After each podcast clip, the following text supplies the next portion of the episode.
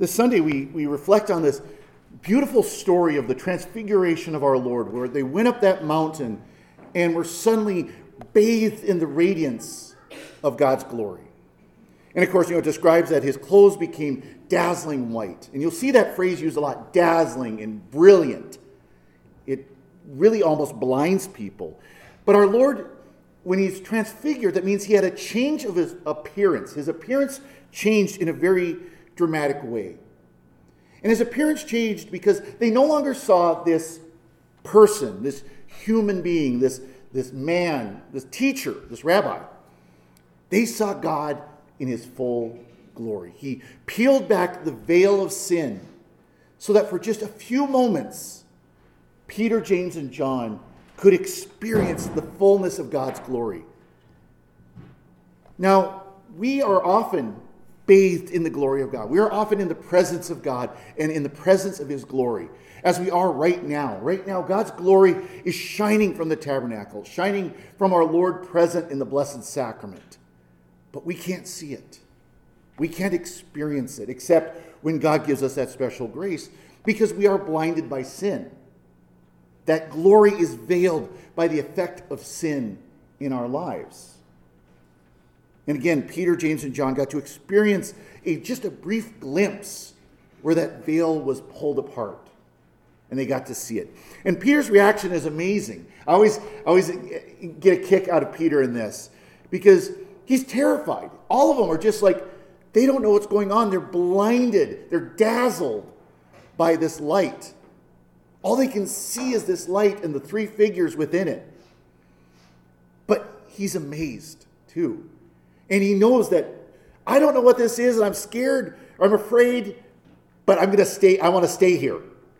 So he wants to set up tents, they want to set up booths, they want to set places to stay within that glory. They want to remain there, even if they don't know what's going on. They know that it's, it's something that the depth of their soul they are desiring. The fact is, the glory of God is dazzling for us. It will cause that effect in us, that we will be terrified by it, but at the same time desire it.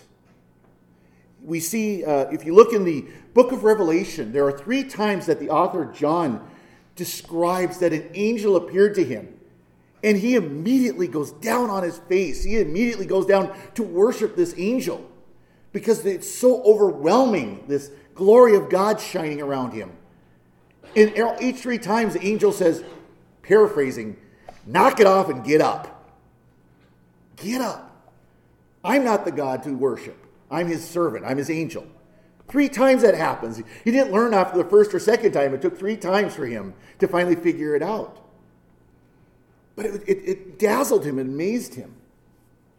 In a similar way, although to a lesser extent, you see that in the Exodus, when Israel is, has left Egypt and they're following the pillar of fire, the pillar of cloud, and they get to Mount Sinai, and Moses is given the law.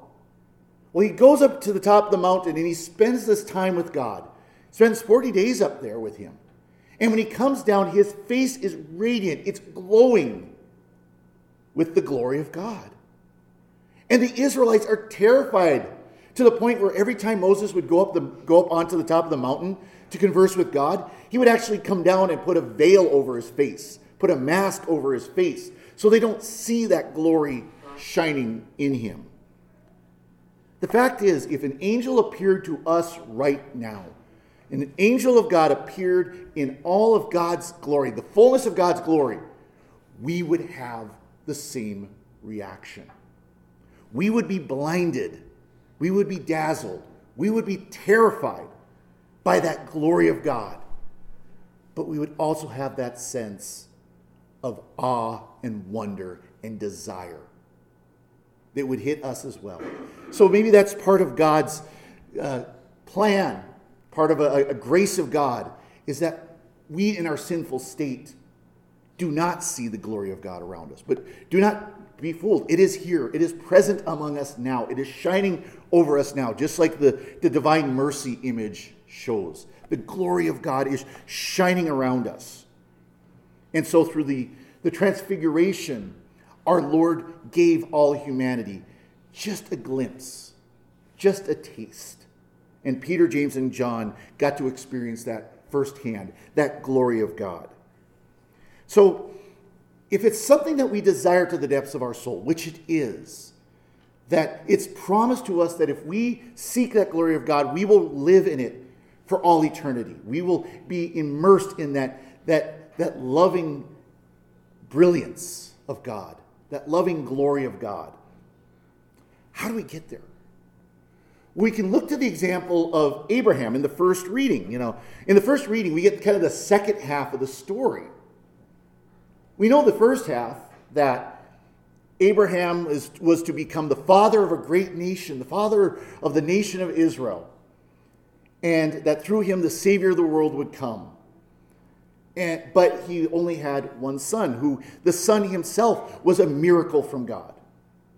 And God says, I want you to sacrifice your only son. And Abraham is willing to do it. There's a kind of a, a great comic I love online where it's Abraham and Isaac, and Isaac goes, Oh, Father, we have the, the fire and we have the wood, but where's, where's the sacrifice? And Abraham says, God will provide Isaac. And Abraham and Isaac goes, You say God will provide Isaac or God will provide, comma, Isaac.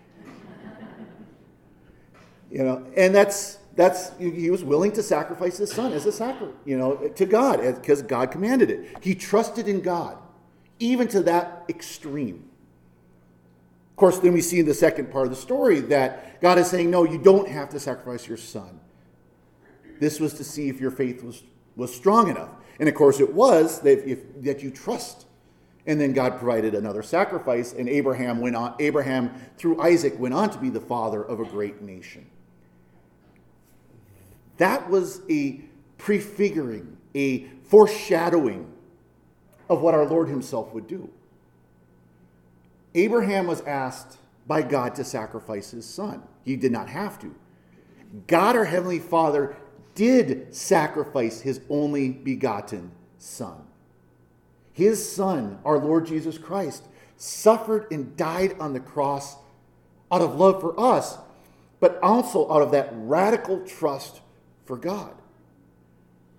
We know there were times when our Lord questioned. We see one in the agony in the garden where he says, If it be your will, let this cup pass. But then we see that trust, but not my will, your will be done. And that's the response that we should have to God. That's the trust that we should have with God. Not my will, but your will be done. That's how we experience the glory of God. That's how we can enter into that glory for all eternity.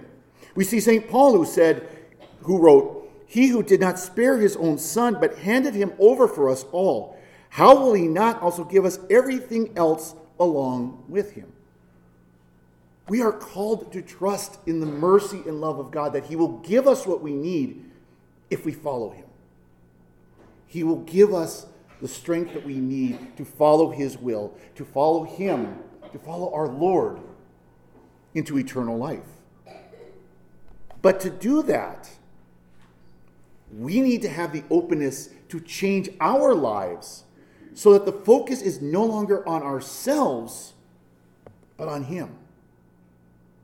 To put our lives in His hands, to set aside our pride, our arrogance, our self righteousness, Set aside our, what our desires and our wants. Set aside what we think is right. And trust Him. And trust that what He has revealed is right. What He has led us through His church is right. And that is a very painful thing to do because it takes humility to be able to say, Well, I believed all these things and I'm wrong. He's right. I wanted all these things, but I'm wrong. He's right. That takes a great deal of humility. It takes a great deal of self-reflection, and it takes a great it will take a great deal of sacrifice in our lives. We will have to give things up that we don't want to. Attitudes, behaviors, possessions, friends, There will be things that we will have to give up to follow God, to change so that we can be like his son, willing to give even our very lives to trust in God. Abraham was blessed because he was willing to do that. He was willing to change. He was willing to trust in God. He was willing to do what God commanded of him. And as I said, became the father of a great nation, the nation of Israel. Abraham did not withhold anything back. We must not be willing to withhold anything back if we are to follow God. We will be blessed by him for that. Might not be material wealth, might not be a large family, but we will be blessed by God. So the question for us this Lenten season is what's holding us back? What is holding us back from committing to the trust of God as we are called to do? To committing to change our lives, to seek to draw closer to God, to ask Him for the strength to have the humility to reach out to Him, to follow Him, to trust Him. What is keeping us from that? May this Lenten season be a season of change, allowing God to change us so that we might enter into that glory which our Lord has promised us.